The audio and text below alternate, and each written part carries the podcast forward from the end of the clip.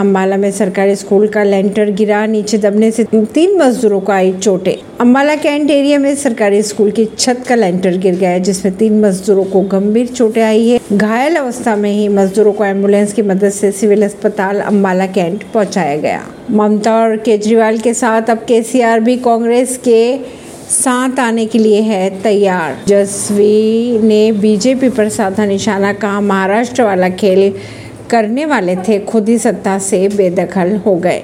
पहलवानों ने जंतर मंतर को बनाया, खड़ा वर्कआउट किया, दौड़ लगाई और एक घंटे तक अपना पसीना बहाया। कर्नाटक चुनाव को लेकर बीजेपी में नए चेहरे की सुबगाहट शुरू, यूँ ही नहीं सामने आए सिटी रवि का। ऐसी खबरों को जानने के लिए जुड़े रहिए जनता श्रेष्ठता पॉडकास्ट से। परवीन सिंह दिल्ली से।